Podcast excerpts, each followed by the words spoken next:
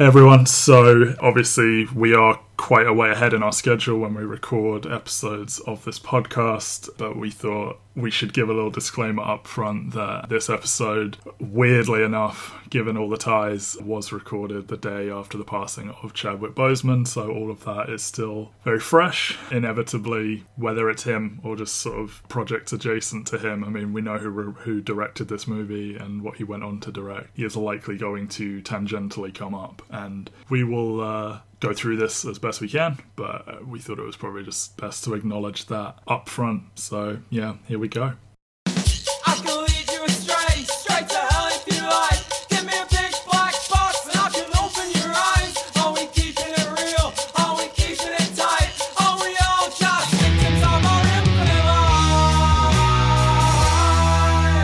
Welcome back to There Will Be Movies Volume 2. This is 2010 to 2019, 25 of our favourite movies of the decade. And this is Creed. My name is Matt Waters. I'm joined by Ben Phillips. Ben, as the disclaimer said at the top, not the happiest of days, but, you know, how are you doing? I'm good. I've got to watch two Ryan Coogler movies this week. I'm rolling in good cinema in hmm. terms of what I've watched. It's just, there is a pall over everything we're about to discuss today. Yeah. Uh, like I, it hit me immediately that shit we have to talk about Creed, and you said I didn't even think about that, and then you threw it back at me of like the Rocky character battling cancer in this movie, and I was like, fuck, I didn't think about that part of it. So yeah, and then you got Phylicia Rashad is in it, Michael B. Jordan is in it, like these people that worked with him and and like you know knew him so well. But yeah. we'll see what happens. So I chose this you had not seen it until we did this episode. A rare reversal of how that normally plays out, where you force me to be cultured and watch these big grown up movies that I have been putting off forever but wanted to watch. I grew up a fan of the Rocky series. With time, I've sort of acknowledged really the first one is the only like truly good one. Rocky Balboa is like way better than it had any right to be, but like that phrasing is how I would describe Creed in that we've heard the rants about everything's a reboot, everything's a remake, everything's a sequel, nothing is new. And, you know, to reboot Rocky decades later, I mean, Rocky Balboa didn't come out that long ago, but, you know, the, the main Rocky series decades ago, and it's going to be, oh, it's Creed's son and stuff like that. Like it sounds like it's not going to be good. And to drag Sylvester Stallone at age 68, 69 ish, 69 when it came out, but 68 probably when it was filmed, and depend on him to you know i don't want to trash him but like given the latter day roles he has performed in his career it shouldn't work and yet you have this incandescent rocket to the top director behind it both directing and, and co-writing the script and you have another like destined for great things lead actor and that trio of of Michael B. Jordan, Sylvester Stallone, and Tessa Thompson just really carry this into being something remarkably good given what was working against it. And also, I mean, I know we had Moneyball, but I was quite keen to get a sports movie on here. We do a lot of the same type of movie. And 2015, there weren't a huge number of things leaping off the page at us that qualified, and this just sort of seemed a good alignment of the stars. So here we are. You watched it for the very first time. You have much of a history. Oh no, I know the answer to this. I was going to ask you, do you have much of a history with Rocky? But you. I, I watched Rocky for the first time this week as well. Like obviously,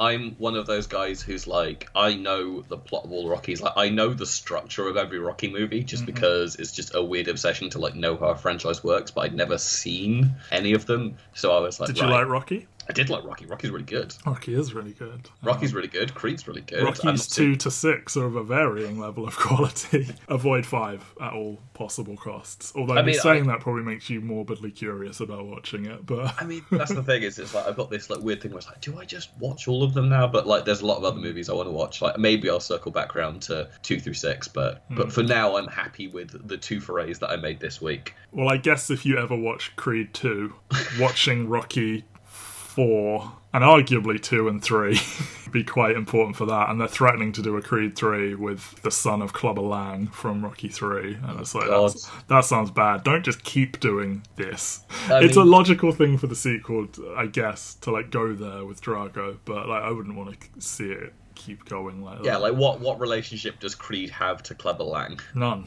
Like like is there is there any part of Clubber Lang's story that actually had like an emotional impact on any of the characters? really, not in- really. It just was a, th- a reason to strengthen the bond between Rocky and Apollo. Like, but yeah, like What what what movie is it that like Mickey dies? three maybe. I really don't know off the top of my head. I'm just I'm just wondering. I know he like, trains under Apollo's trainer, which is Wood Harris's father in this. Uh, the, the character's father, sorry. Or maybe two. I really don't remember. I've seen them all. I've seen them all multiple times, but just in terms of little bits like that, I really couldn't place it for It's you. it's funny to think that like obviously Rocky One for a franchise that's only I mean obviously it's six movies but it does have like a strong supporting cast that is like all present from the beginning where it's like there's Rocky there's Mickey there's Adrian there's Paulie and all of like almost all of whom are mentioned in Creed Yep.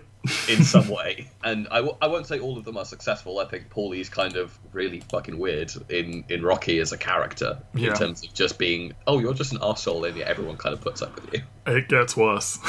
like, like the degree to which he is abusive of Adrian is insane. He's fucking in Rocky Balboa. It's a weird one, but yeah, everyone is mentioned in Creed. So I was going to ask that. So did you go into this with any expectation? Like, I'm sure you're not going into this going like, "Wow, I fucking love Ryan Coogler and Michael B. Jordan. Let's see these two people." Um, I loved Michael B. Jordan already. I really am struggling to remember the first thing I saw him in, but I Would was it be already- Friday Night Lights? Maybe, but I feel I just already had a tangential awareness of him, and then I didn't know It be, anything it could about. be Chronicle as well. Could be the other thing. Oh, Chronicle I had seen him in for sure. I knew nothing of Ryan Coogler. I didn't see Fruitvale Station until after I'd seen Creed. But I think from the first trailer, I was like, shit, this looks actually good. And then I watched it and I was like, fuck, it is actually good. I think it was getting nice write ups as well. So. Yeah, directed by Ryan Coogler. The other movies from the decade are Fruitvale Station and Black Panther. Black Panther is, of course, disqualified because we talked about it in Ben and Matt's Marvelous Journey.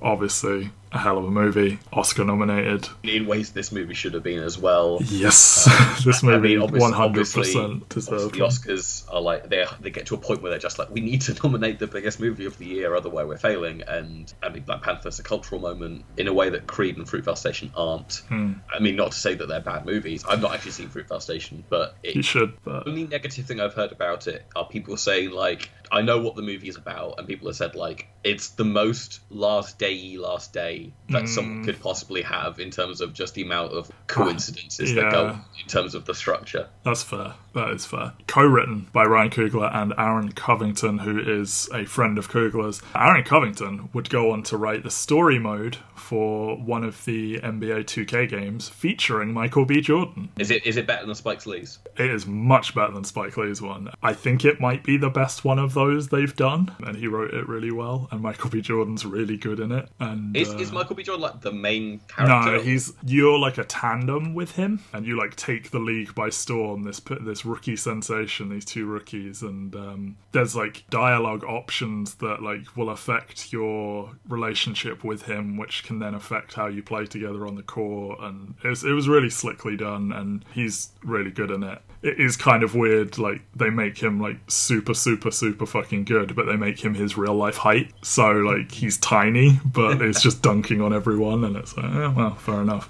But yeah, I think that's literally all Aaron Covington has written is is Creed and the best story mode in a basketball game potentially. So not a bad pair there, but Michael B. Jordan just really loves working with these two, I guess, because like literally Fruitvale Station, this Black Panther. I don't know if Coogler has produced any more projects that Jordan is in that he didn't direct, but yeah, they, I guess he's his muse. You know, some people just get really obsessed with a particular actor, and or they just have a really good relationship together. And I'm glad he's hitched himself to this wagon rather than. I mean, obviously he did hitch himself very briefly to Josh Trank, but that obviously came off the wheels. oh, of course, yeah, yeah. I guess thanks for Chronicle. Here's Fantastic Four. Oh, I get racist abuse. Oh, and the movie sucks. Thanks, dude. And they come out the same year as each other as well. Ugh. Rough times. So, speaking of the year it came out, released November 25th, 2015 in the US, not until January 15th in the UK. So, in terms of the UK releases, almost one year to the day of when Whiplash came out. So, that's fun. So, Ben, as this is our only stop off in 2015, why don't you run us through the year that was for context? Yeah, so let's go through movies that should have been nominated. Uh, movies that were nominated for the Oscar that Creed also probably should have been nominated for. You've got Best Picture winner Spotlight, The Big Short, which obviously is what poisons the well of all Hollywood discourse around political issues. Bridge of Spies, Brooklyn, Mad Max Fury Road, a movie which we will never discuss at all. I know which one I would drop.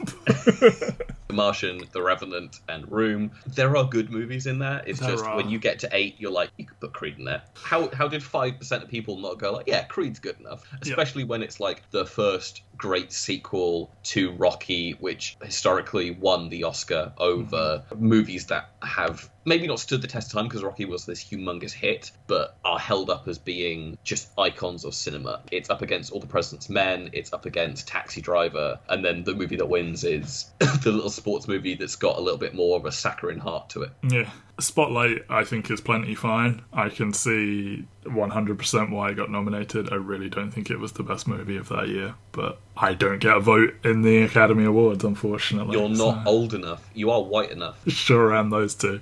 Also, I assume you do have to be American. Or do you not? No, you could. No, you don't. To be in the academy, you just have to have won an Oscar, or I can't remember what the other thing is. But like, you you get invited to join the academy, and they choose who they want Oh, to wow. invite.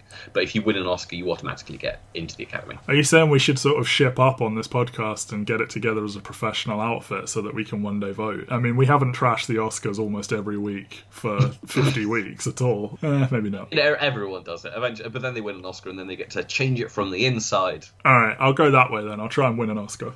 Okay. But yeah, movies that people actually went to go see at the cinema. You've got The Martian, which this is the year's massive financial success and also weird award success. Like, I like The Martian a lot. It's just weird that it became this award's almost darling. It's another one where it's like, it's plenty fine, but I don't know if I would lose my mind over it to that degree. Hunger Games Mockingjay Part 2, Mission Impossible Rogue Nation, a movie we've discussed on Secret Agent Men, which you can listen to right now. Inside Out, Spectre, another movie you can listen to on Secret Agent Men. Ugh, Woof. Minions, Avengers, Age of Ultron, Ben Matt's Marvel's Journey, Furious 7, Jurassic World, and Star Wars Episode 7, The Force Awakens. Have Did you discuss The only one we have not discussed. So I guess at some point we need to. But yeah, myself and Mike Thomas, we do Star Wars at Christmas, and uh, spoilers, we've just recorded Solo several. Oh, it has, it has finally been recorded, Yeah, we recorded it, and it's not going to actually come out until Christmas. So uh, yeah, Star Wars, a huge success, $2 billion. I think people saw it.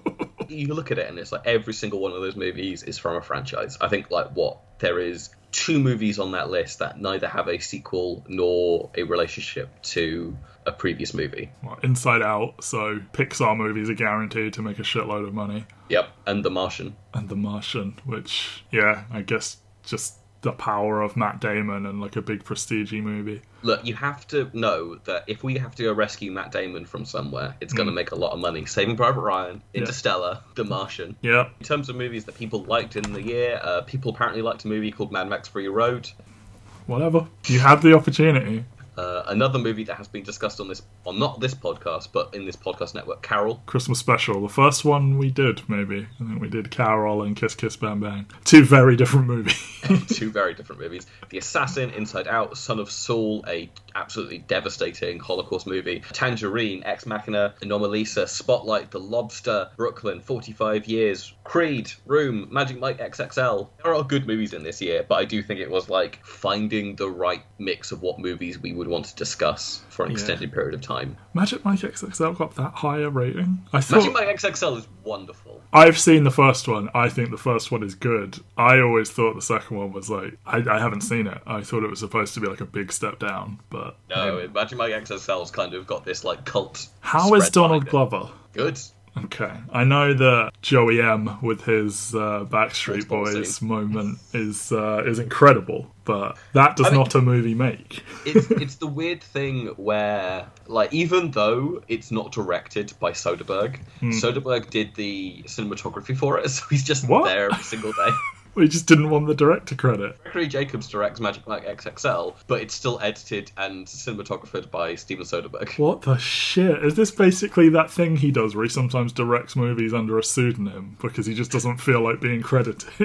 He's just he's a man who does a lot. He did like almost all of the work and he turned down the director credit. Okay. Well, there you go. That's 2015. How did this do opening weekend in the United quote unquote kingdom? It opened at number three to the equivalent of $3.3 million, behind The Revenant at number one and Star Wars Episode 7 at number two in its fifth weekend. That is insane that that movie made a million and a half pounds more, or dollars more than, than Creed in its fifth weekend. It's so funny. I wanted to see Creed. I would have been working with you at this point. I saw The Revenant instead, and I wasn't that interested in seeing The Revenant. And I was like, why didn't I see Creed? but that's what happened. The Revenant's got Leonardo DiCaprio. That's probably why you saw it.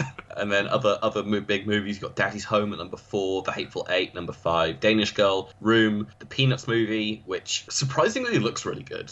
Just in terms of an aesthetic choice, maybe Yeah, not in yeah. terms of like, qualitative choice. Joy and The Good Dinosaur, the Pixar movie that literally no one ever remembers exists. Doesn't exist. What if there was a good dinosaur? They're, they're animals. Like, what? There is no good or bad. We are a, we are placing a moral judgment on the back of a, of a creature that does not exist. The shit, Pixar. Wow. This movie made for about 35 to 40 million dollars. It makes 174. Nice little amount of money. I'm sure the second one made a lot more. Yeah, the second one makes 214 million. So a healthy increase there. And it's 133 minutes long, which makes it the longest in the. I mean, I consider Rocky and Creed to be one franchise, but stay tuned. Sylvester Stallone may have other ideas. And the original script was actually even longer than this. But I think largely that's because they basically made a Rocky movie and then also made a drama movie and just sort of stitched the. I don't think they're like awkwardly pieced together, but it's kind of having it both ways, which is contributing to the. Yeah, length. I think I think the main thing I took away from this movie is it knows how to land the Creed half of the movie, and it kind of not that it flails around and struggles. It's just the Rocky half of the movie feels a bit adrift in terms of like what they were trying to do with it. I don't know. I, I think one of the strengths is like how well it stitches itself onto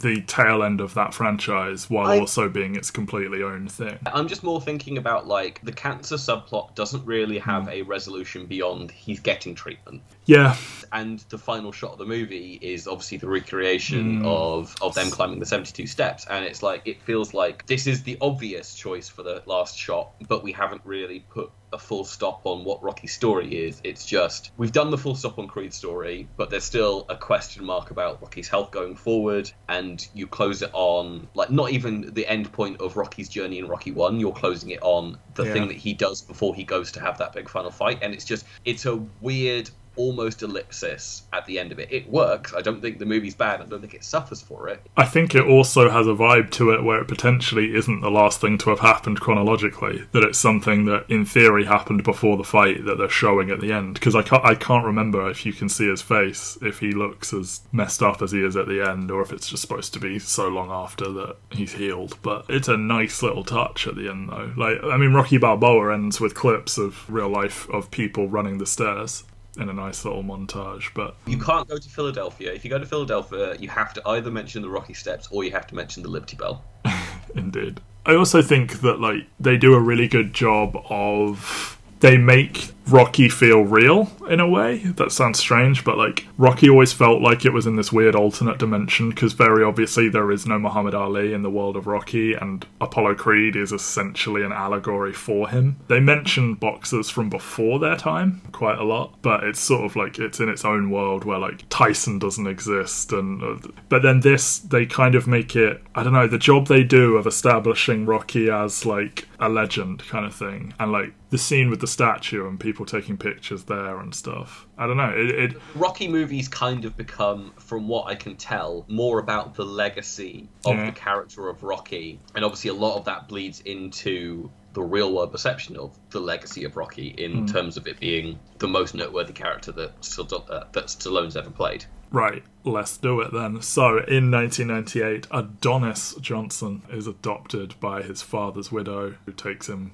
out of juvenile detention, and he has no idea he is the son of Apollo Creed. This little scene is is fine. The kid is is perfectly okay. I think a lot of like child actors are a little bit dodgy. I can see why you put it in here. I don't think it's so bad I would cut it, but it's obviously just sort of like let's let's get to the good stuff kind of thing. They're not as good as Michael B. Jordan was as a child actor. No, they are not. Which is the weird part of like when you have actors who grew up on screen and then you cast someone who looks like them and you know who they're supposed to be playing. But I was watching this entire scene, I was like, I know what Michael B. Jordan looks like at the age that you're supposed to be making me think he looks like. I've watched The Wire. I know this. But yeah, I mean, we get it. He's he's a little fighter, just like his dad. He's an angry young man. I don't think the movie is like condemning the whole stereotype of like, oh, it doesn't have a father figure in his life. Like, Yes, angry black man without father fights his thug. Like it's not doing that. I don't think. No, um, but it is very obviously a something that they're they're playing off of and riffing on for this early part, and it's just like let's let's give this kid a chance to prove themselves by putting them into a world of relative wealth and privilege. Phylicia Rashad is replacing Sylvia Meals, who died in 2011. I am sure Coogler would have approached her to reprise that role. It's weird because obviously Phylicia Rashad disappears for a very long stretch of this movie. It feels like she's being set up as having like another emotional through line with him, but she really does vanish after the the kind of setup of him moving to Philadelphia. She's in the second one a lot more. They move to LA to be near her, so she's in a decent amount there. And she calls Rocky and convinces him to train him again, you know. And sort of speaking of some of what we've just spoken of, like, so we see that 17 years later, he basically boxes in Mexico, like, drives across the border, boxes, and then just goes to work the next day, like, maybe fights on weekends, that kind of thing, without her knowledge. He's got this cushy job in, in like, a finance company. He's just gotten promoted. Obviously, she is a very wealthy woman off the back of being married to a mega celebrity. And I think there is definitely this, or like Bianca will say that like fighters are normally quite street and it's like you're not a square or anything. But like, you know, he is very clearly received a very good education. He is very clearly like well dressed, has money. It is an interesting dynamic here where he sort of fluctuates between those two worlds where like I don't think it's so much like he has been like saved by wealth or whatever, but there is definitely a bit of a, a class or an interesting class dynamic going on with Donnie as a person. Yeah, and it's something that, that Coogler is obviously interested in, and I think he realizes it's not something that needs to be in this movie, but it's obviously very important shading to an awful lot of what's going on in that he's moving to somewhere without a lot of upward social mobility hmm. in this movie in terms of Philadelphia, but also this is someone who presumably thought that they were going to have almost zero social mobility before Yeah. they got plucked out of this and put into wealth and comfort. And so the movie isn't playing with it in a way where it's like that's what the movie's about, but Yeah. it is something that's that's very It's sort of in the background. It sort of colours some of his some of the decisions that he makes, some of the moments that happen. Like you occasionally see him I don't want to say reverting back to being sort of an angry young man, but there is definitely a stretch of the movie towards the end where he does kind of threaten to implode. and he does get checked for his privilege by numerous black people throughout the movie. Mm-hmm. Like, obviously, we're still on his side because you can see people are approaching him in the wrong way, but it is a matter of like a reason why a lot of people have a chip on their shoulder around him, even if he's obviously very talented, is because they sit there and go, You think you're better than us because of who your dad is and how you were brought up. Yeah, Bianca very I think she puts it to him the plainest in that like he says he doesn't want to coast on his father's name, but like you are very clearly hitting up like Rocky and the old gym he trained in and like you are you are taking advantage of connections you wouldn't have if you weren't his son. So and you can't have it both ways kind of Yeah, thing. he. I mean, like the whole start of this movie is once he once he quits his job, he goes to the De- gym that his dad used to. Yeah, the Delphi gym, yeah. And Uh, basically, it's just like you need to train me, and then he wins one fight, and then gets laid the fuck out by. Is it the third best? Number two, pound for pound Number in the world, yes. Danny Wheeler, played by Andre Ward, an Olympic medal winning boxer who, when Michael B. Jordan was training for the movie, he like patterned his boxing style after him, among other people. And I think they show you in that little like HBO special. I think they show you him holding a medal, and that is that is the guy's real medal. it's Duke Evers. I think he's Tony uh, Jr. So it's like, you know, he is the son of, of Apollo's trainer, and he's just like, no, I'm not fucking training you. Your father died in the ring. I'm not training you, and I'm making sure no one I know has trained you either, basically. Although he's perfectly happy to let randoms train you know? Like it's it's that thing of like you know your father died in the ring i'm not letting you step in the ring. It's like but any of these kids could die in the ring you know?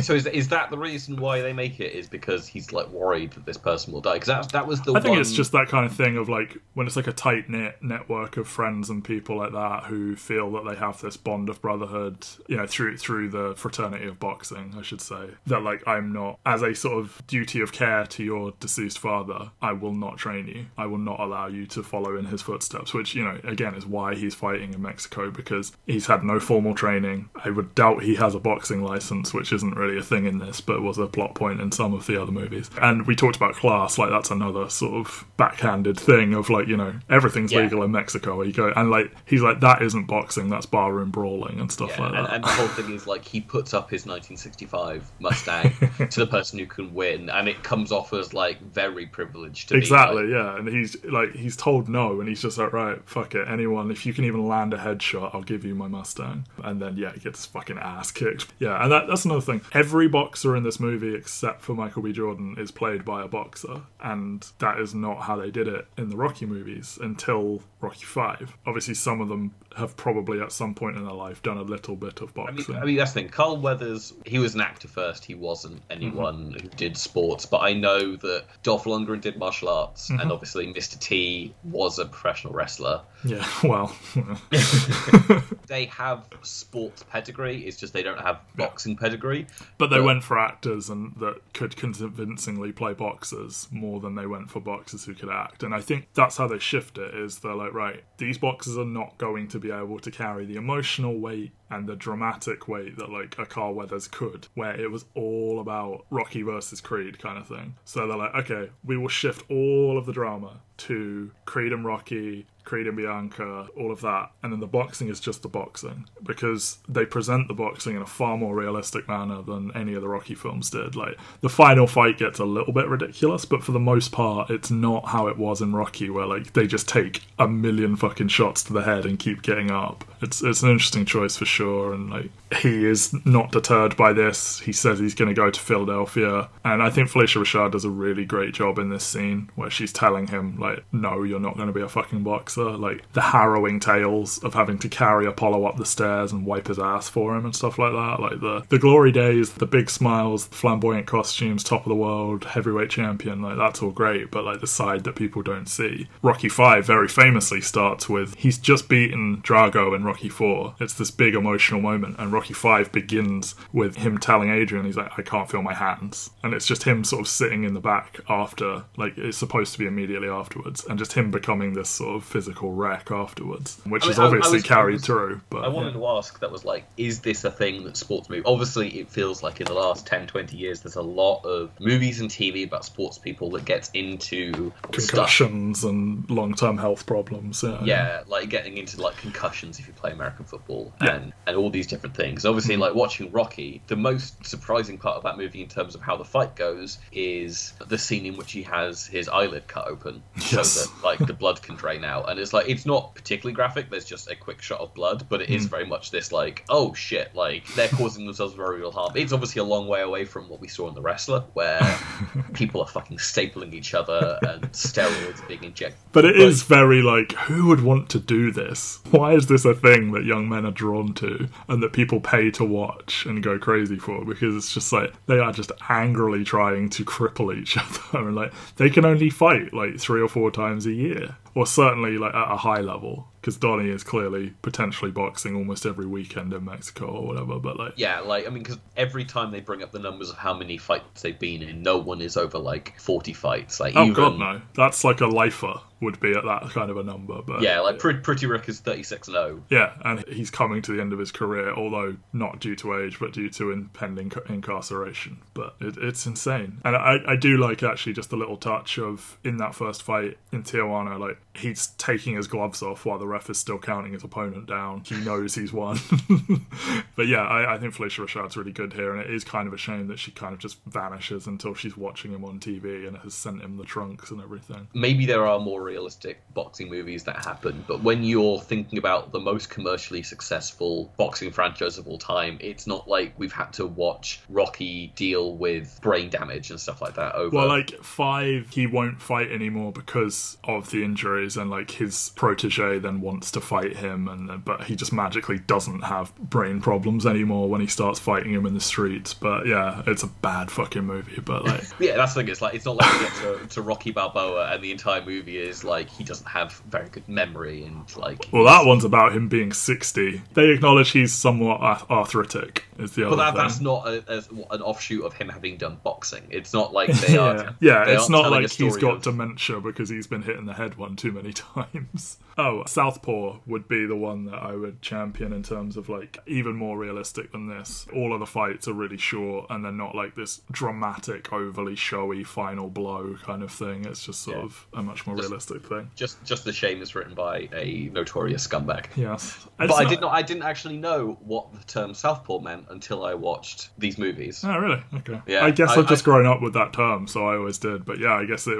probably, if I think back, it's probably the most prominent use of the term for sure. I just knew the movie called Southpaw, and I just assumed it Hmm. was like a nickname for the boxer in the movie. I didn't realize it was an actual boxing term to refer to someone who is Yeah. left-handed and will throw other boxers off of their rhythm, which I which I did find quite interesting because it's like in in Rocky when you have Apollo like trying to figure out who he wants to box, and just how great and charismatic Carl Weathers is in those Mm-hmm. scenes where he's just like being a businessman Managing his brand. yeah, exactly. And he's in like three scenes before that final fight and just owning it in every single one of them. But when he's going through and like the reason he picks Rocky is because he likes the name and everyone's like, yeah, but he's a southpaw. This is Yeah, it's a difficult fight. Like they're unpredictable. In the world of tennis, Rafa Nadal, he is naturally right-handed, but his trainer at the age of five or whatever fucking ridiculously young age he started training at, put the racket in his left hand because it's an advantage. yeah, so he. you- it's not something that most people yeah, know it, ju- it just makes you play against your natural instincts. Things are coming at you from different angles than you're used to, and it's just it is an advantage. So yes, Donnie is not deterred. Off he goes to Philadelphia to seek out Rocky.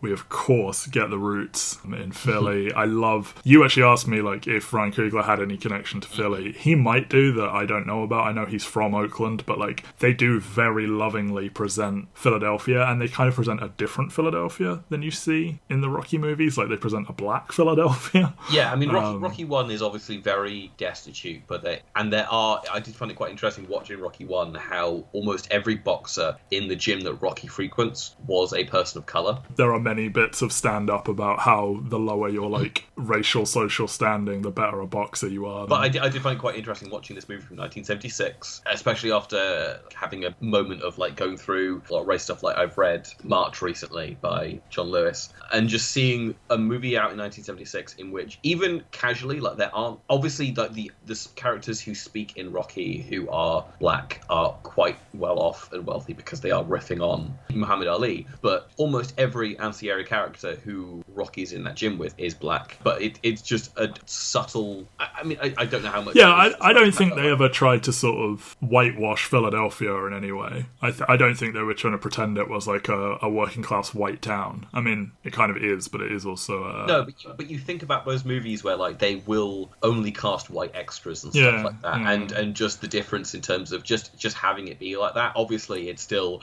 a very white movie in terms of the main kind of core four to five characters on that one side, Yeah. but uh, just just the casual amount of people who are milling around who are black, Yeah. and showing a more slummy version of Philadelphia where like the streets are covered in trash and Mm-hmm. and it's not safe for this girl to walk home, and so Rocky walks her home and stuff like that. Yeah. I have always loved the Philadelphia music scene. Bianca Wardrop, Jill, as in Jill Scott, John Legend, The Roots, and I know they're not from there, but like they played there a lot. Like I've always loved artists like Common, Talib Kweli, Mos Def. Like they would all like collaborate with The Roots um, in the city, and I think like literally to to play a Roots song as soon as he arrives, it, it, it's it's a good touch. Yeah, I, I just had to ask because obviously it feels like an interesting. Because why would Coogler take this unless he felt he had some kind of personal connection or ability to tell a story that's more interesting here? And I don't don't think he's coming at it from an angle of LA boy hmm. goes to Philadelphia to like An inverted Fresh Prince, if you will. yeah I think it is kind of what we've just been saying is that, like, while he may not be from there, I think there may be a bit of a conscious effort to capture that city from his perspective and from what knowing what he does culturally about Philly in a way that maybe I mean Stallone directed several of the Rocky movies. I always forget the name of the guy that directed the first one though. John G. Avildsen, who won Best Director at the Oscars. But yeah, but just like in a way that those two may not necessarily have access to or be equipped culturally to cover. I like it. It feels alive. I like that, you know, obviously he's from money. He had a well paying job. I don't know if like he necessarily gets handouts from her, but like they showed the duffel bag full of money that he'd been winning in fights in Mexico just to sort of establish how he can just rock up and have even a shitty studio apartment. But you know, this bare bones fucking apartment where he's just working out and training for boxing and then he even moves out of it but is presumably still paying for it. I don't know. He goes and sees the Rocky statue and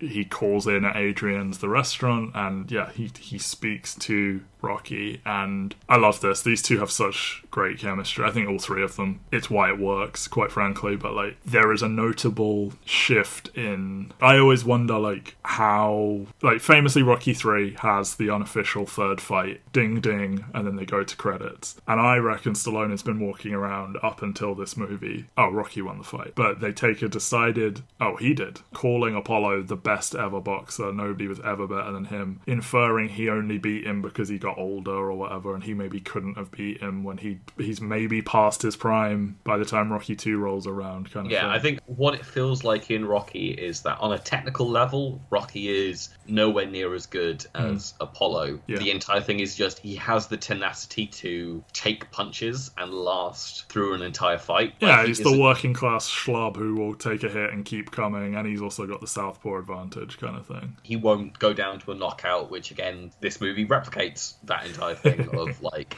someone who historically is very overwhelmingly likely to score a knockout, just unable to, and just finding themselves in a fight that goes on longer than they're used to. Yeah, I mean that was the Rumble in the Jungle. That is how spoilers Donnie beats Drago in, in Creed Two. Is that Drago wins all of his fights very quickly, and once it goes past four rounds, he just can't really deal with it. The degree to which they pour this on, I mean, I don't know. I, I haven't seen them in a little while, but like it feels to me that there is a shift that has happened, and I don't know if it's supposed to be out of respect for the fact that this is this is a movie about Creed's son. So maybe we should put a little bit more respect on Apollo's name to make it feel not more real, but you know, like um, It does also feel disingenuous if they hadn't done yeah, that change. it is nice hearing him talk about him. They get into a, a bit of a spat because he doesn't immediately say who he is, but like, you know when they when he does, and he's sort of like, "Oh yeah, you haven't spoken to her since the funeral," and getting into a bit of an argument about the Drago fight and like what Apollo wanted, and him saying, "I think he'd rather be here talking with you," which is that's an uppercut, but emotionally kind of thing. Donnie's relationship with Apollo. They don't fully delve into it. It's kind of like you never really hear him talking at greater length about how he feels about him because obviously, like, he is the product of an affair. He didn't know him, but he is this giant shadow looming large over his life. Yeah, obviously you've got the scene early on where he's watching the fight from. Is it Rocky One or is it Rocky Two? The fight. Uh, Rocky watches? Yeah, he's watching the fight from Rocky Two, and he does the shadow boxing where he's like copying how Apollo is boxing. Well, it's interesting because at first it seems like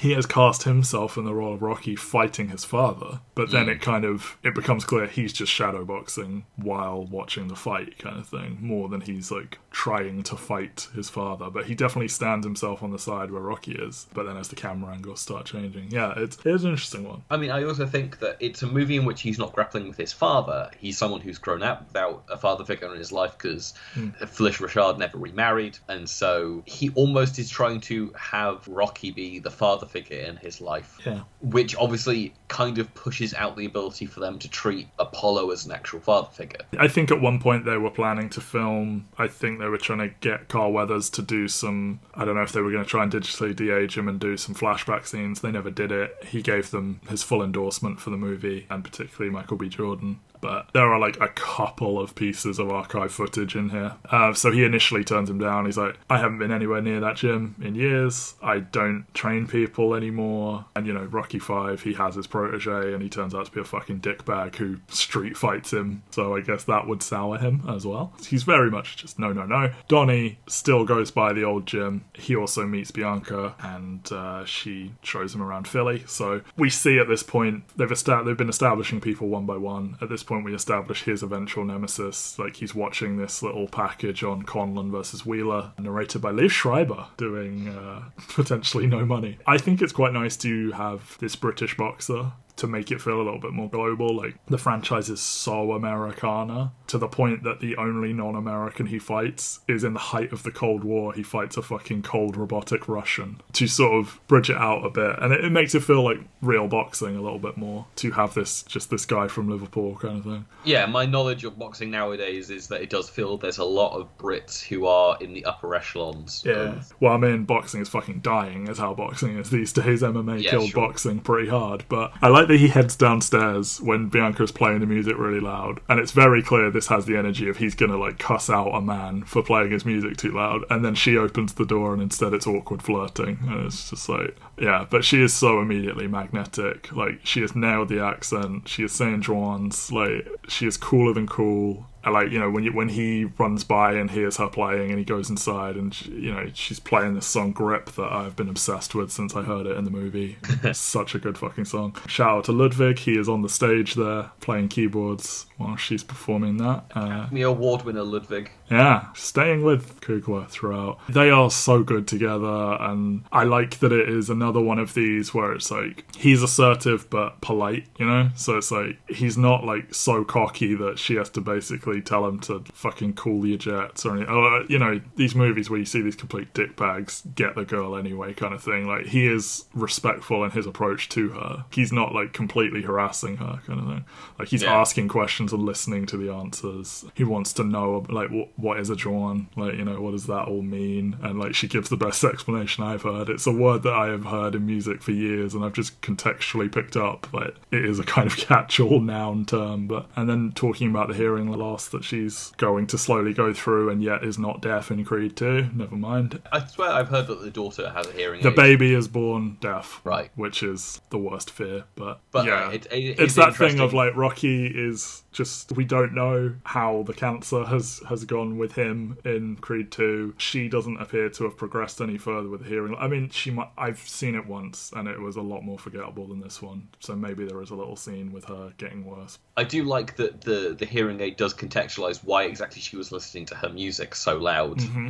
in her house, and like it, just an interesting. You don't see like a lot of movies won't just casually have a disability in their movie, just to kind of show that like people are living with these kind of hidden things about themselves that you just can't assume based on uh, just a cursory opinion. So he comes down all angry to to shout out this person because they're playing the music too loud, and she obviously kind of goes like, "No, I'm not going to turn my music down. I'm going to keep it at the exact same volume that it was at beforehand." Because yeah and she's also like I didn't know it was loud and it's like I think that's you can take that both ways in that A she literally doesn't but B she's also like fuck off dude But I do like they they very quickly get past that kind of vague animosity and Yeah. and move on to just them being, as you said, like good and charismatic together because it's two attractive people who've got chemistry. Like you, you see the way that Tessa Thompson talks about Michael B. Jordan in interviews, and it's like Yeah. she would only come back for a Creed 2 if he came back. One of those kind of relationships where it's very much like if one of them said they didn't want to do it, then there wouldn't be any more of these movies. she's very like, look, it's not a date. And he's like, no, it's not a date. I just, you know, show me around Philly. Let's go get a cheesesteak. And like him just gradually just, you know, listening to her more and just her just falling for his charms. You know, like the the very charming, like she's been learning sign language and her favourite is and she she does the thing for bullshit and it's literally horns and then like pantomiming shit coming out the other end. They are electric together. He also tries Rocky again, you know, like he's helping him, whether he wants to or not, unpack stuff for the restaurant and he you know, he starts calling him Unc which is cute throughout. And, you know, he just keeps on at him, and it starts with just, all right, I'll write down some drills you can do. Because when he goes to the gym, it's like, look, I'll mostly be with my fighters. I'll look in on you when I can, but you're really just paying for the space. And he doesn't have any formal boxing training. Like, is the thing. He's tough and he's got like raw talent, but like he doesn't know what he's doing formally, and he doesn't know what to work on. But yeah, so it starts with him just sitting there writing down some drills, and they play with the age of them and the generational thing. Like he's sitting there with his little glasses, and then like Donnie just takes a picture of the piece of paper and uploads it to the cloud and everything. These are like old fucking jokes. The low hanging fruit of doing comedy about the cloud is is a given, but like it's I like it. it. It's charming here, and I also like the touch of how cold Donnie is all the fucking time because he's from LA and everything. Good stuff. Uh, so Rocky reconsiders his stance. Donnie ends up moving in with him, and a fight is arranged against a local standout, and they've you know they they argue a little bit, but like it's like right, six weeks to train. If you don't think I'm ready, you can cancel it. The thing that changes his mind, like we see Rocky go to Adrian and Paulie's graves, like he's got his little chair in the tree, he's reading them the paper, and you can see on his face he's like thinking it all over, kind of thing. Like his interactions with Donnie, and then he does walk into the gym. He is treated as this mega celebrity by everyone there. They are all just sort of like, oh, oh would you would you like to come down? Like maybe train Leo a little bit. Like you know, he's like, ah I'm okay, thank you though. I, I love the way they handle it when people who aren't Donnie see Rocky, and, and, like even the prison guard later calls him champ and stuff like that. That he is this local legend. And yeah, uh, I like the relationship with the Sporinos where mm. it's not antagonistic, but he can like see a... through his bullshit when he's asking about his weight and stuff, and like yeah,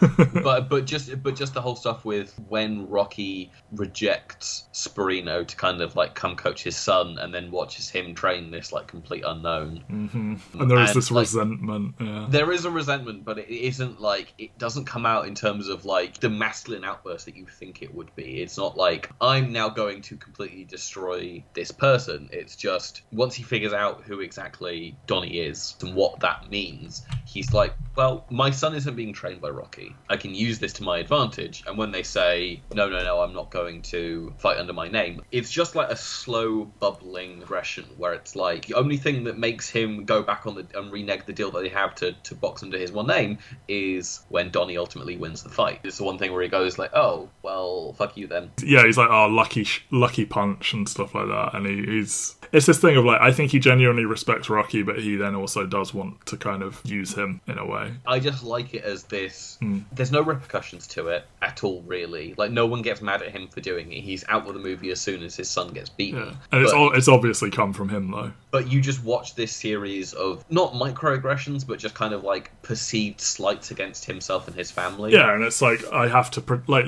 Leo was an up and coming guy in the area. He was supposed to be sort of like his big ticket to the top and whatnot, and he loses against an unknown. How do I save face? Oh, I'll tell everyone he's Apollo's son, and then it's yeah. less embarrassing for him. We see, as is a tradition of the Rocky movies, a training montage. The song Nas did with his father playing, and it's all this unorthodox stuff, which again Rocky is known for, like you know, punching the meat and stuff like no, that. No, no, I I have heard that catching a chicken is what every boxer has to do.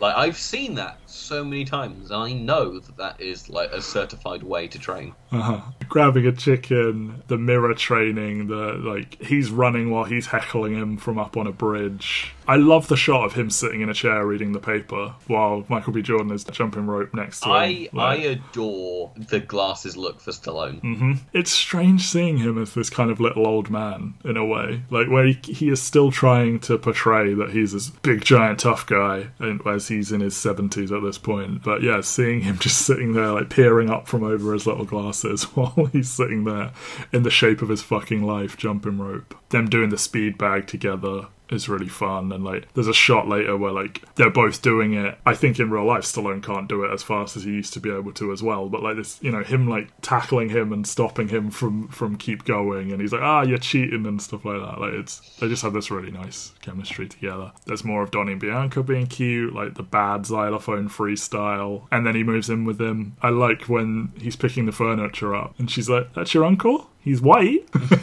and she's like playing dumb about not knowing who he is, where she's just like, oh, hello, yes, nice to meet you. And then when he's out of shot, she's like, your uncle's fucking Rocky Balboa.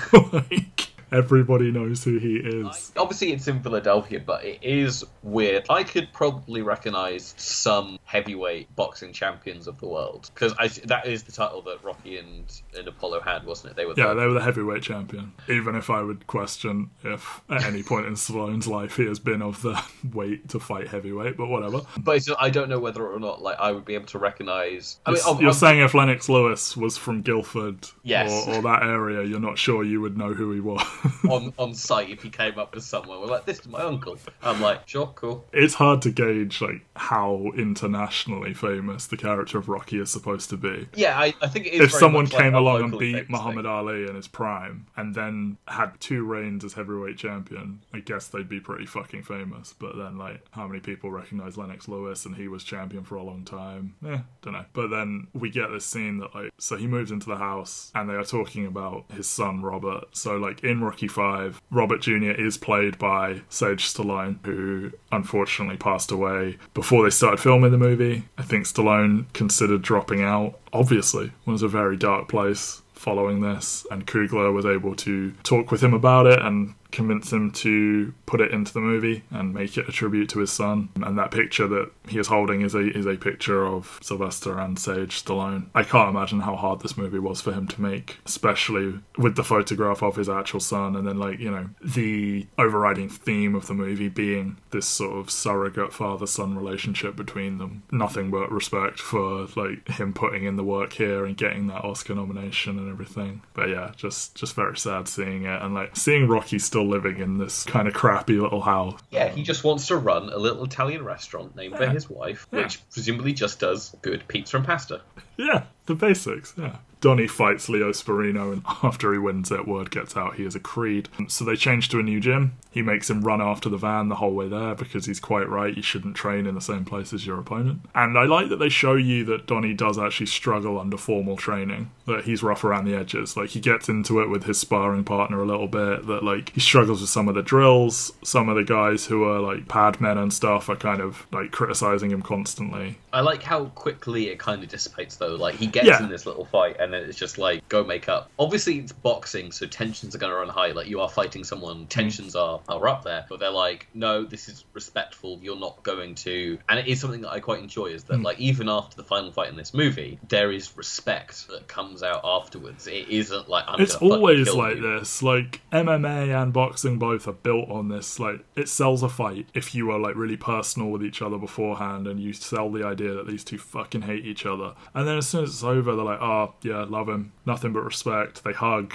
it's great and it's like to what degree are you playing everyone kind of thing just to like sell tickets? And to what degree is it just kind of that thing of like yeah i'm talking shit to like motivate myself and to like you know do all of this but at the end of the day like we both know what we just went through and we know the ins and outs of how hard you have to what train to even get there. So like yeah. I like that they put that in there and like he does obviously improve really quickly but to make sure that it's like yeah like he's never been formally trained before. And even the stuff he was doing with rocky is just unconventional stuff. And then to actually put him in the ring and like doing these more traditional drills that rocky can't help him with because he physically sort of can't do this aspect of the training anymore that he becomes his sort of like you know wise mentor philosophical coach more than he's his physical trainer. Yeah i like all of that. The swelling silence as the rules are being explained to them interrupted by donnie bursting out that he needs to take a shit yeah Cut me out my gloves. yeah, because that's the thing they they can't get them off themselves. They are like taped in and they can't get them off. This is a trend that I'm sure you'll be glad to hear continues into Creed 2.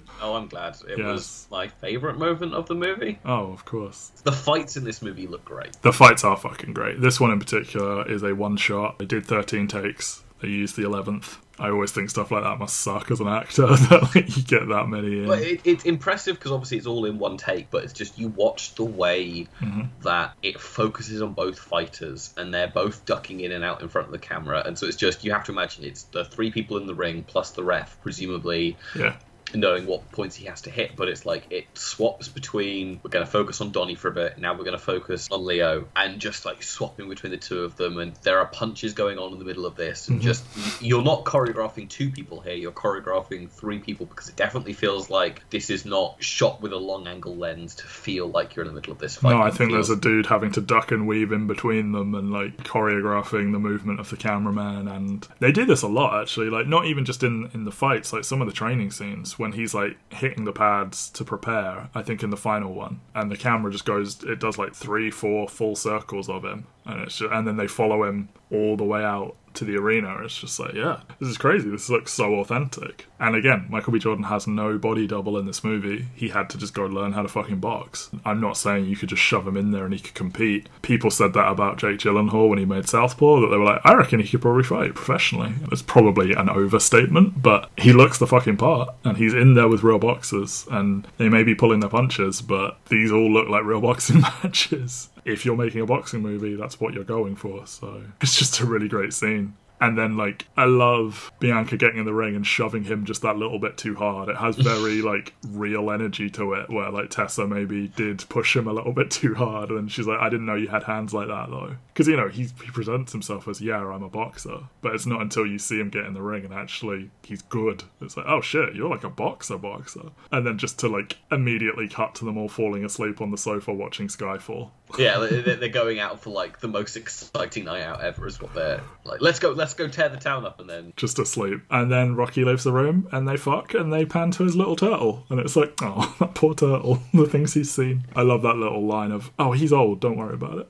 just the next morning, you know, the, the news has gone out and she's a little bit mad at him. He didn't tell her. And just, she uses the phrase, I knew your father was a boxer. You didn't say he's the most famous fighter to ever live. So again, continuing this kind of like Apollo as a stand in for Muhammad Ali type thing and getting the hosts of Pardon My Interruption to talk about him and say, like, basically he's the greatest of all time or he's right in the conversation for that and everything. So again, just like making this feel really, really lived in and like these these fictional characters that like a generation of people have grown up with actually are basically immortal and it, it makes it easier to play that as real. Like it's not you going, oh, this guy I've just met who's never boxed before. Oh, let's talk about him like he's a really good boxer. So it's very easy to talk about Rocky Balboa and Apollo Creed. Pretty Ricky Conlan's trainer pounces on the headline, so he's going to prison soon. It's his last sort of opportunity to make a fuckload of money out of yeah, boxing. we've we've watched him, or we've heard that he's punched Danny Stuntman Wheeler and like broken his jaw, which cancelled the fight that they were supposed to have as his like final fight before he went to prison.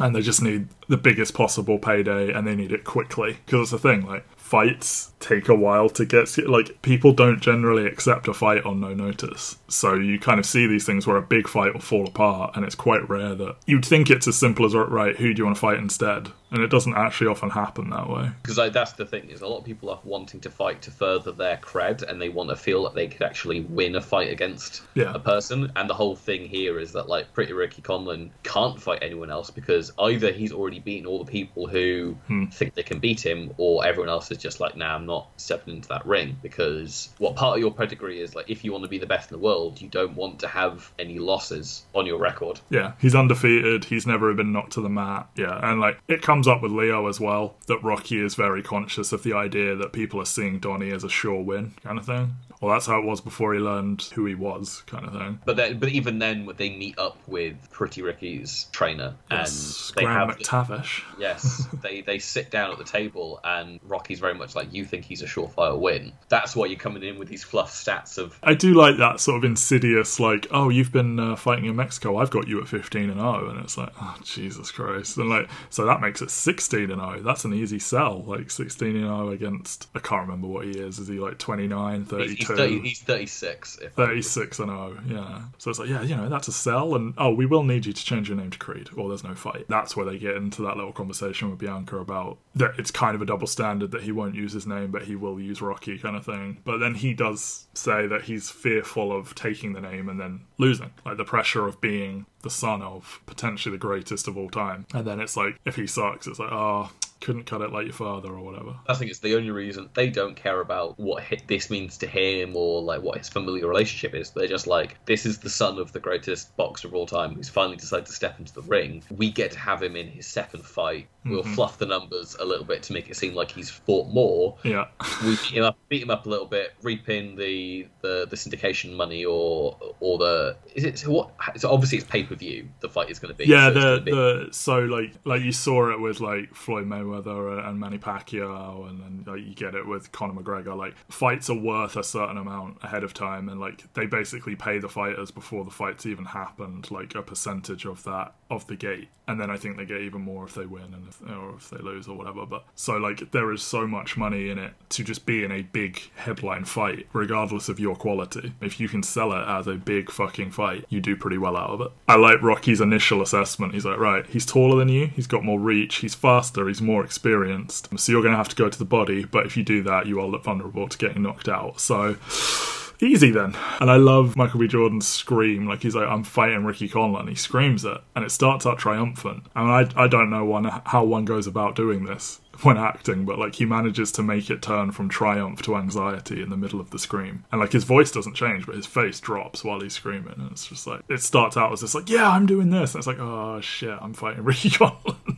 And then we enter this third act, and we get into a completely different movie almost. Not a bad one by any means, but Rocky collapses while training Donnie. Doctor diagnoses him with non-Hodgkin's lymphoma, and he of course initially refuses treatment because my wife tried chemotherapy, didn't work out for her and like he's made his peace with it. Like Adrian's dead, Paulie's dead, he's getting older, he's genuinely okay with yeah, it. he- he doesn't have this relationship with his son that would be something that would Yep. keep him tethered to wanting to stay alive. Yeah. So he learns this and he keeps it a secret from Donnie. Donnie has to find the pamphlets in his jacket and he, he says like, Oh, focus on yourself. Like if I'm ever not here, just start without me, start warming up. Stallone is like shockingly good at this frail acting, I think. Like again, I don't want to disparage him and like there are a lot of these action stars who were huge in the eighties and the nineties who were like kind of an embarrassment at this point and like maybe some of the film choices are an embarrassment is probably more accurate because there's just not a lot of work for older actors It's the same thing with Bruce Willis, where Bruce Yeah. Willis is one of those actors who, the way I see it is like, if he doesn't have respect for you as a director, he's going to phone it in and Doesn't he famously like grill directors or ask them really strange questions and then just Yeah. sort of monitors their reactions? yeah, and then if they're a good director, it's why the best performance he's given in years is for Looper because Rian Johnson's a real director. He also has an insane quote, which is why he's in so few good movies because I think he asked for like a million dollars a day or something like that that he's going to work on the movie. so like they will book him for like five days, get all of his stuff out of the way really early on. And that's, most just not conducive to good acting, is it? yeah. but it's also like most of the budget for some of these movies is Yeah. they get Bruce Willis and you get this slept walk performance and then he fucks off and, and you just go like right and now we do the rest of the movie. Not only so you paid a lot of money, you tried to curtail how much you were paying, but you also wasted that money because you've gotten the worst version of him. yeah so you sort of have to spend well to get a good work out of him. But yeah, I, I think Stallone is really good at this, and like you know, we talked about like he's okay with it because he kind of feels he has nothing to live for. Donnie is clearly very hurt at the idea that he doesn't count as a thing for him to live for because he's like, what about me? He's like, oh, you're a great fighter, but you and I and whatever's going on here, this is in our heads. you're not family like this is a very recent relationship that Yeah. we've had I, I know who you are to someone who ostensibly meant a lot to me but as we find out rocky has not spoken to apollo's wife since the funeral Yeah. he hasn't kept up with them he's very much compartmentalized away from this family and whilst he's doing this because he had respect for for apollo it's not he's not expecting this to be like an ongoing relationship with this person It strikes me as one of those things of like both sides kind of expect the other to not care about them back, kind of thing. Or it feels like Rocky is saying this because he doesn't expect Donnie to reciprocate. Like I feel this bond means a lot to Rocky, but he assumes that Donnie, after this is over, is just going to get back on with his life. So he's like almost guarding himself or playing to what he expects Donnie to think. Because as soon as he storms out, he's like, "Why'd you say that?" kind of thing.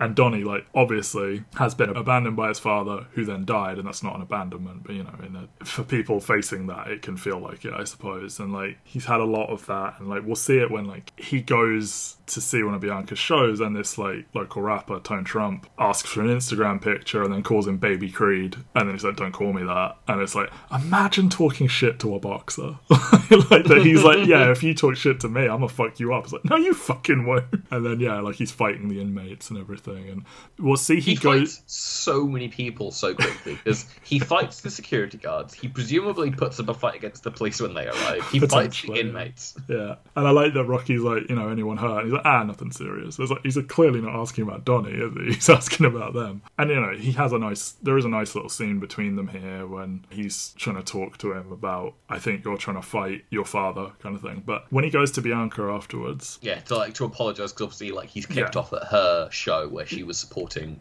yeah, uh, this rapper and, and she like and she's very like you know would it be cool if i turned up to one of your fights and did this and like obviously it wouldn't she's obviously she opens the door because he tells her about rocky but then she closes it again once they've had that quick little moment. And then when he's like i trusted you. Could you please not shut me out? And then she takes the fucking hearing aids out while he's banging on the door. It's like obviously far too much media disproportionately favors men where like men can be shittier than women are and are still expected to get all of the support. He has done wrong here but like it's so devastating to see this where like he clearly has massive abandonment issues and like he doesn't let a lot of people in. And for him to say it like that like you know this was big for me. Please please please don't do this and then Yeah, I really like how it acknowledges that she understands the emotional thing that he's going through. Like she sympathizes and empathizes in that moment where he's like, "The reason I did it is because Rocky's sick," Yeah. and she's like, "Okay, that's a sucky thing, and I'm going to be here for you for that thing." Yeah. But at the end of the day, you should have had more control of yourself and not Yeah. acted out in such a way that it also damaged my reputation. and potentially taking the hearing aids out so that she doesn't have to hear him because she would on a human level sympathize with him as he's in so much pain and like you know kind of censoring that for her own Yeah, so that like she you- can stick to her guns kind of thing you have crossed a line in terms of it. I understand why you crossed that line. I still do not approve that that line has been crossed, and I am entitled to my anger. i need my right now. time to be in my feelings about this and be Yeah, hurt. exactly. And I think I think that's a very emotionally mature thing to do is to Yeah. be like these things aren't smoothed over by an explanation. People still have to be able to feel emotions about things. yeah i think i think far too many people want that instant like right as soon as i say sorry i want you to forgive me and i want this to immediately be normal. And sometimes you can totally forgive someone or be like look i can forgive you but i do need that time to just be in my feelings about it. And then he obviously makes amends with rocky and he makes that statement of if i fight you fight. You have to get treatment if i'm going to fight in this fight. And we get this cool little montage of him training in the hospital like you know running the stairs of the hospital doing the push-ups and like rocky getting in that jab of like oh in my day did them one-handed and then he's doing them one-handed as well um, yeah, and just just the way he's acting around the nurses and yeah, like you know, oh, don't hit her; she'll knock you out and stuff like that.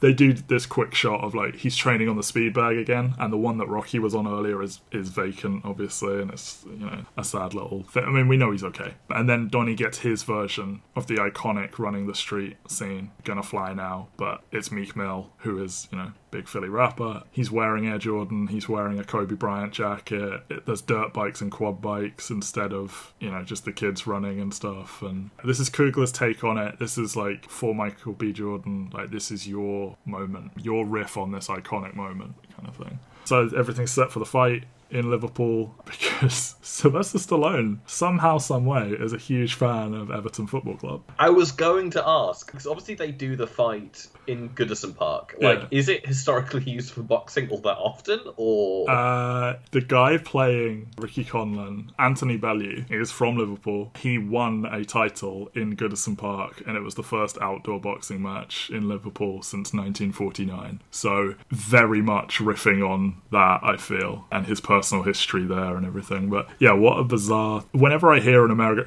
um, an American celebrity loves football, I'm sort of like, what, really? And then when I hear they support a team that isn't like Manu or yeah, Arsenal support or Crystal Palace. it's like you fucking what?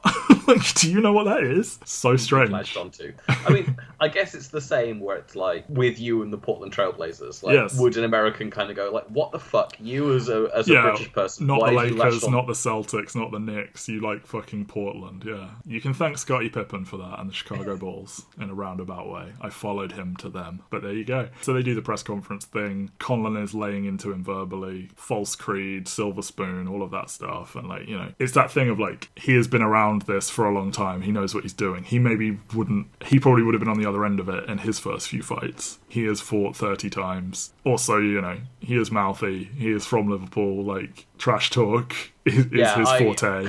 I do enjoy that every single time Donnie tries to go and talk about, I'm going to take this seriously, these questions. Like, I'm going to talk about what it means to, to be doing this fight and what legacy is, and blah, blah, blah, relationship with my father. And every single time he opens his mouth about one line, the other guy's just like, we're just here to punch each other in the face. What the fuck are you acting so serious for? And then, like, you know, you get this scene of, you know, Rocky comes into the room and he keeps looking at the door and he's very not subtle about it. Bianca He's very has- not subtle and he's got the worst timing in the world. Which is which is so good. He's like he comes in and goes, "Oh, we need to talk about something very serious right now." And then he's like, "Yeah, the door's going to go in a second. Just Oh, I was sit like, oh, who could that be? Yeah. Just sit in silence whilst we wait for the knock. and then I love his not at all subtle way of saying, please don't have sex. And, yeah, again, a callback to the first Rocky movie where it's all about like sex hurts boxers' legs or or Well, it's just the thing in all of sport. It's just sort of like this potentially false belief that if a man has a release, then it will lower his sort of testosterone and like. oh boy, the stories that I could tell about the Olympic Village at my university.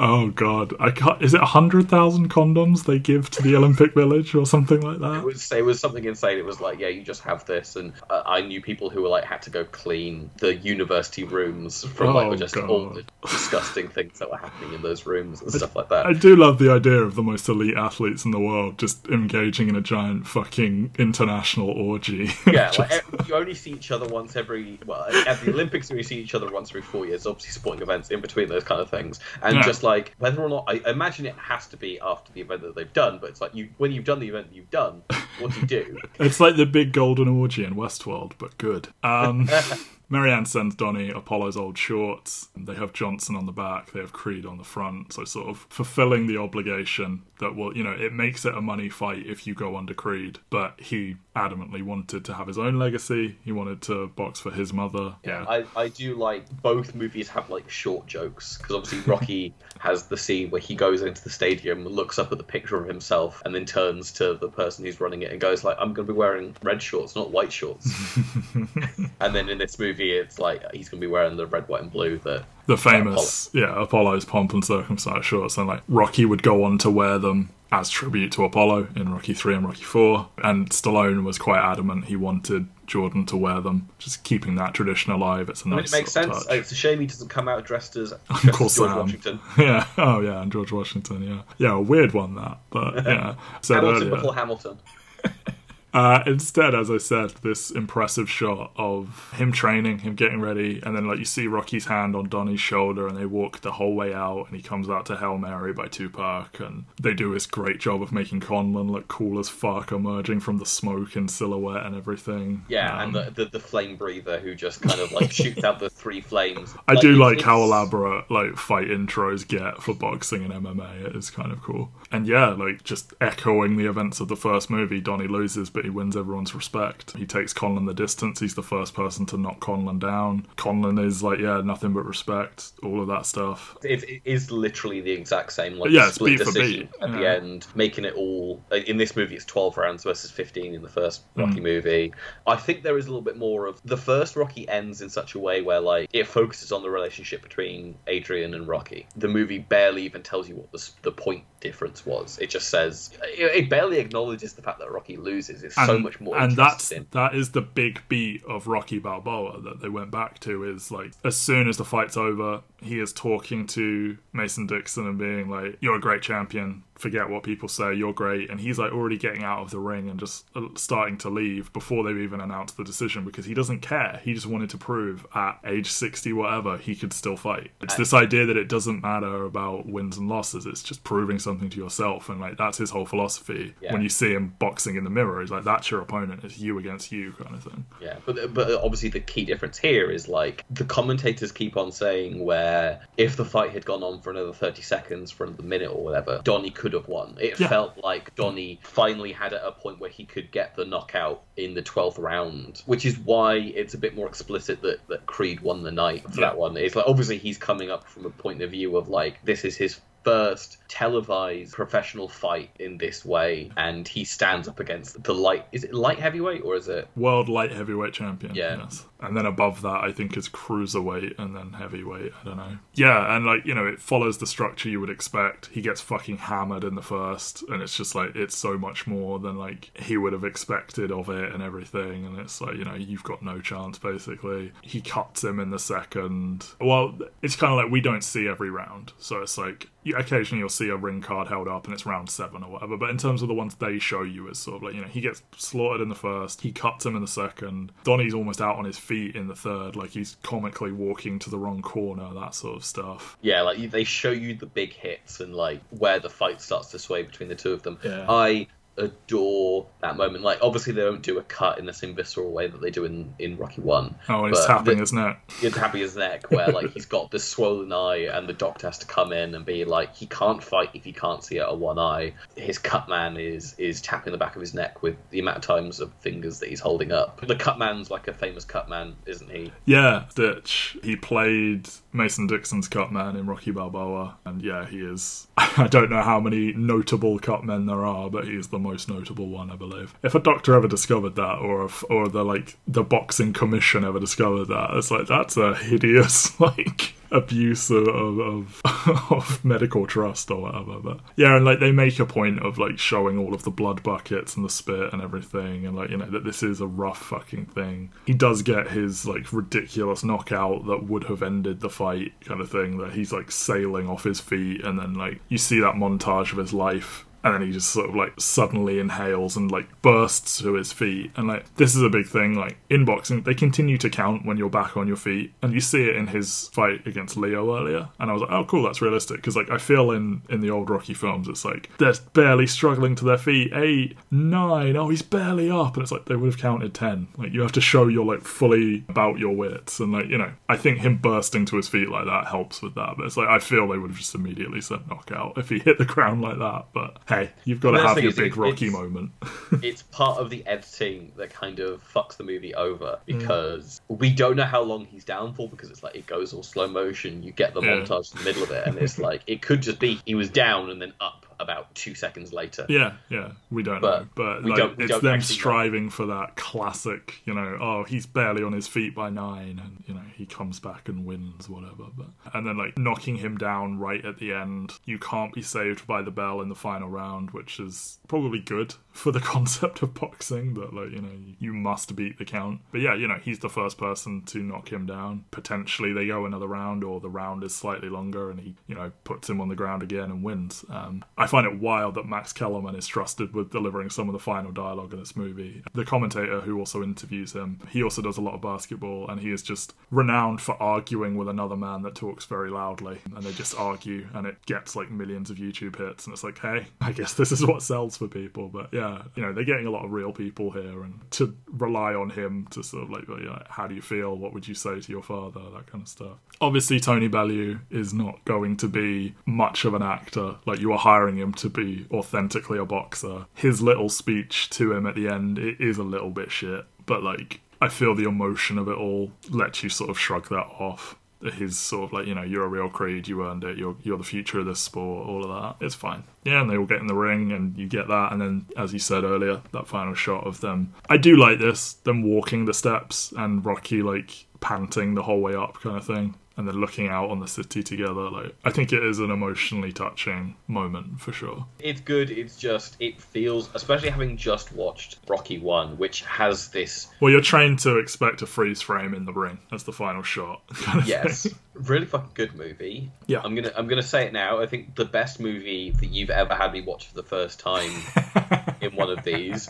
I mean, I I blew my load very early on by having you watch Memento for the first time. I don't know if I'm ever going to replicate. Well, no, and that also felt like a layup. Like it's the kind of thing where it's like I've been meaning to watch it for forever, and it's right to my wheelhouse. so, okay, well, I'm glad to hear that. As an overall note, Ludwig's score is incredible. The soundtrack is incredible. Oh yeah, when when um, the Rocky theme kicks in, like his Um, rework of it in this final fight, I was like, yeah, Yeah. I'm fucking feeling this. The song playing over the end credits, "Waiting for My Moment," which is Jhené Aiko, Childish Gambino, and Vince Staples, and it's like, cool, someone just made my dream like collaboration, and just Donald just proving again. It's. I was saying as we were watching this last night, I was like, how infuriating is it that he was just sitting there knowing he had one of the best voices in the whole world, and he didn't reveal it until so long into, you know, like he's a writer's room assistant, he's on a sitcom, he's rapping on the side, and then he's like, oh, by the way, I can sing like a motherfucker.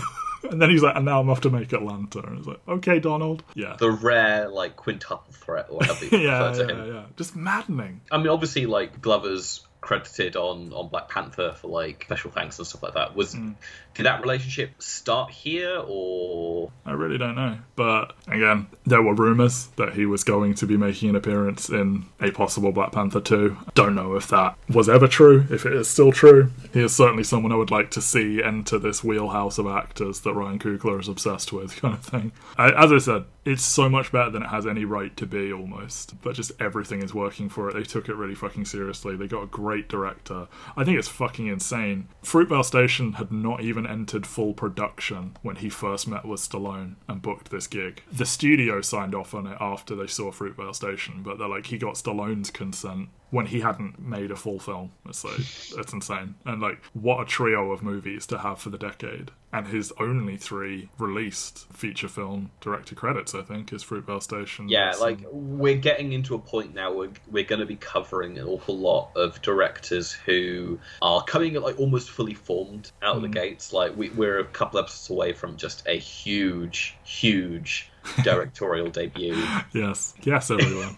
in terms of in terms of critical acclaim. But you've got just I, I think there's like maybe like three or four directors. Obviously, I think of the ones we're going to be discussing at the tail end of this podcast, Coogler is the most mainstream. One original movie and two franchise movies, even if they feel wholly original expressions and, and elevated above the rest of their respective franchises. And a lot of the others we're going to be talking about are people solely working in their own original ideas. But I think it's very obvious that Coogler has a sense of style, a sense of author. He's got an authorial voice that is pretty undeniable, and Yeah. he is someone who can weaponize and utilize the the structures of franchise and blockbuster storytelling better than all, an awful lot of people Yeah. who are coming up. Like, It is like you say, he almost arrived fully formed. And it's just like, no one is this good this fast.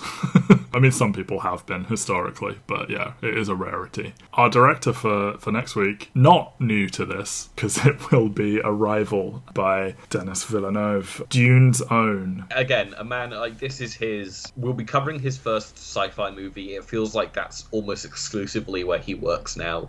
Yeah, but yeah, I'm excited to see that one. People who listen to podcasts with me on may remember I once moderated an Oscar discussion for the year Arrival came out. Yeah, I, Mike Thomas and Jerome Cuson gave their thoughts on the movie. I remember absolutely none of them. I know none of the reveals or anything or the spoilers, so I'm looking forward to finally watching Arrival. I think I remember thinking it sounded like the coolest film nominated for an Oscar that year. We, as spoilers, will not be discussing Moonlight this year. I do think Moonlight's a really fucking good movie. There is a reason why we're not discussing it, and we will get to that. Every movie that we're discussing that is based on a book for the rest of this, I have read the book that it's based on, and I will have opinions on that. We'll do like a little book corner with Ben when Okay. we get to them. Okay, well, until then, though, will there be movies, or like, is there a way to draw the abstract concept of a movie for an alien? We- We'll do that next week. For this week, I want to like go 12 rounds against. Uh, Yeah, that sucks.